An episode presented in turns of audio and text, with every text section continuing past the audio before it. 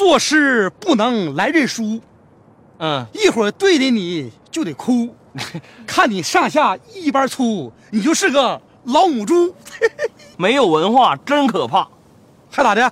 磕磕巴巴声还大，嗯，我还咋的？真想给你个大嘴巴。后边没词儿了，爸，你再说话我就打你爸，打我爸，你打试试。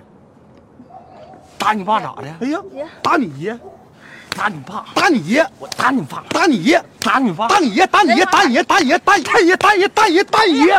同学们，大家好，我是知识而丰富、散在了炫酷、光一个背影往那一杵就能吸引粉丝无数的刘老师。今天这期视频不需要用繁琐的语言去铺垫，不需要用华丽的词藻去烘托，因为旷世经典系列作品懂的都懂。没错，今天我终于鼓起勇气来填坑了，《乡村爱情》第九部，又名《乡村爱情进行曲》，送给大家。那上回说到，宋晓峰从刘大脑袋那嘎达接手承包了温泉山庄，把山庄起死回生了，所以这一步成为了大老板之后的宋晓峰，那是相当能嘚瑟呀，天天哎呀哎呀的，就喜欢用那个挂不上档的嘴给人家作诗。哎呀，咋的了？你哪疼啊？我要哎呀，我就要一诗一手。宋总要做首诗，但是大伙儿别瞅宋晓峰虎超超的，人家桃花运可是嘎嘎好啊！之前不是有个小富婆杜月相中他了吗？又花钱又出力的帮助宋晓峰搞事业，完了人家在这一步里边呢还瘦了一大圈，越来越好看了。就这宋晓峰还相不中人家呢。那这轱辘呢插一个题外话啊，扮演杜月的演员胖丫瘦了之后卖过不少这个假减肥药，后来因为这个事儿还进去过，也挺令人唏嘘的。那在这儿呢还是想嘱咐大伙两句啊，爱美之心那是人皆有之，但是减肥这个事儿啊，只有管住嘴迈开腿，千万别整啥邪门歪道的，最后把身体整坏了，那绝对得不偿失。那咱们说回剧情啊，之前王大拿经济困难的时候，跟苏玉红合开了一家理发店，后来条件好了，他就把这个店儿送给苏玉红了，还嘱咐宋晓峰帮忙多照顾照顾苏玉红。完了，宋晓峰的照顾方式呢，那是相当之浮夸呀，天天给人家送锅包肉，逼着山庄员工去那嘎剪头发。吴迪来骚扰苏玉红的时候呢，他还站出来说自己是苏玉红的男友，这一来二去的就给这个苏玉红整动心了。问题是山庄的小李副总也相中宋晓峰了呀，就吃醋啊，就作呀。宋晓峰基本上成为了相爱宇宙青年派英雄的人气王了。但是咱峰哥的人品还是相当经得起推敲的，那是万花丛中过，片叶不沾身呐。苏玉红就问他，你就不知道我对你的想法吗？你想和我拜把子？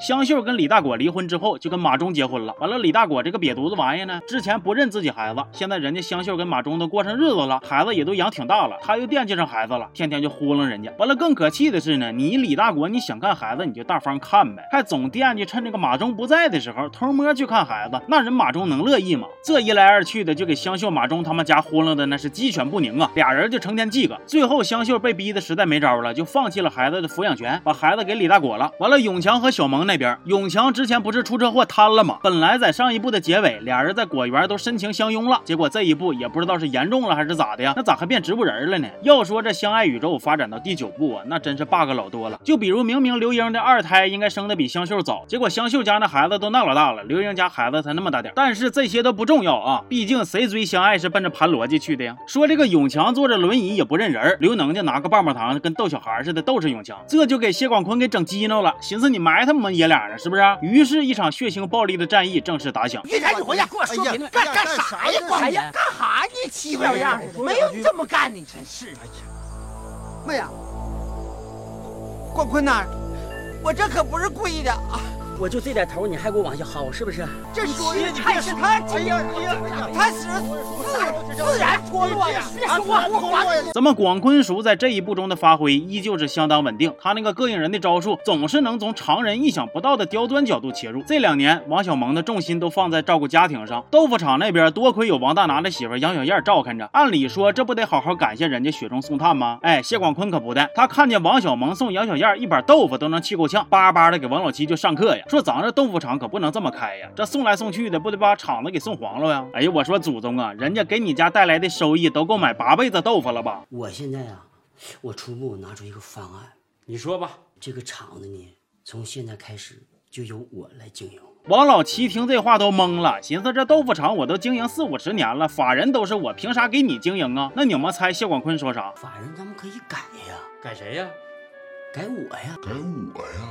齐大爷，我认为是时候让你的铁锹重出江湖了呀。要说谢广坤这老登，那就像癞蛤蟆趴脚面，不咬人他膈应人；癞蛤蟆扎领带，他不是人他硬装人；癞蛤蟆吃大象，他不知道自己几斤几两；癞蛤蟆被扒皮，他死了都要再蹦跶三米啊！有一天，谢永强他妈差点晕倒，谢永强一着急就醒了，虽然意识恢复了，但是站不起来。按理说这儿子醒了，那谢广坤你就在家好好照顾儿子呗。哎，不的，非得上儿媳妇豆腐厂里边指手画脚当大董哥去。他看不惯王小蒙把厂子交给杨小燕管理，就上杨小燕他家找王大拿去，想给人挤兑走。那王大拿多要脸一个人啊，寻思我们帮你，你还臭嘚瑟，就不让杨小燕去工作了。王小萌实在被折磨的受不了，就以退为进的让了步，寻思拉倒吧，我答应你，让你去管厂子。结果谢广坤去的第一天就把白清明给气辞职了，其他的员工也都想跟着辞职，那是真行啊！你儿媳妇劳心劳力照顾这个家，你直接后方补刀，要把人家厂子都给干黄了。就你那良知，就跟你那头发似的呀，那是寸草不生啊！后来村里来了一个新书记，帮豆腐厂招了一个大大的合作项目，结果这个项目的投资人是王兵，就是之前喜欢王小蒙那个王兵。谢广坤看见也不管现在厂子多需要钱啊，不管厂子未来的发展，又是一顿里挑外撅呀。好在王兵有个叫高飞的员工，那是相当的给力，他就看不惯谢广坤那个死出，就各种明褒暗贬、阴阳怪气儿，给广坤那是搓圆捏扁呐，看得我是相当舒适啊。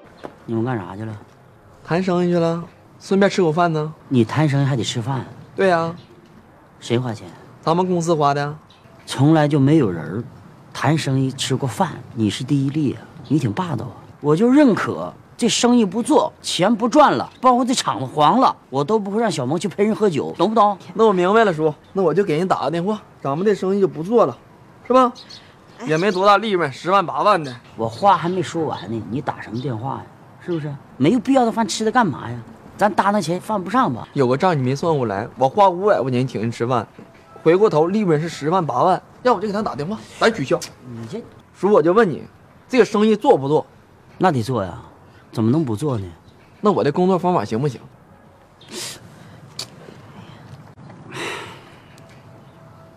行吧。完了，这一季的相爱宇宙呢，其实还出现了一个比较大的变动。曾经下线的老年派主力英雄，如今居然以新的身份再度回归了，那就是大脚的 CP 长贵。当然了，毕竟这是东北的剧啊、又不是东京的剧，所以没有鬼啊、神啊这些绘图转生这那的。其实是大脚偶然看见了一个跟长贵长得一模一样的男人，一打听发现是隔壁镇子上开中医馆的医生，叫黄世友。这可把大脚狠狠的晃了一下子呀！大脚这些年对长贵的爱和思念，咵嚓就爆发了。《甄嬛传》的胖菊那是直呼内行啊！更巧的的是，黄世友觉着大脚长得跟他去世的妻子也特别像，俩人这一下就对上眼了。但是咱说大脚是谁呀？大脚是象牙山村的美丽传说，他的感情有点啥波动，全村都跟着操着心。尤其是那几个平时就没啥正形的老爷们，一个个的跟他妈自己媳妇要改嫁似的，在中间这欠欠的忙活呀。一会儿说要帮大脚考察这个黄世友靠不靠谱，一会儿又要说反对大脚嫁到外村，怕大脚受欺负，就跟当年长贵要带大脚上城里的时候一样啊，横扒拉竖挡着。不过大脚呢，本身其实也挺舍不得离开象牙山的，他就希望黄世友能倒插门，可黄世友那头又不太愿意，俩人的感情就处在一种当不当正不正的尴尬处境。此时又来了一个重要的转折点，杨小燕怀孕了。没错，王大拿老当益壮，老来得子了，爷爷还没当成就要当爸爸了。那有同学听到这儿可能就要问了，刘老师，杨小燕怀孕了，跟谢大脚跟黄世友的感情有啥关系呀？我告诉你们，大伙竖起耳朵听好了，没有关系，我只是突然想起来这个事儿，我前头忘说了。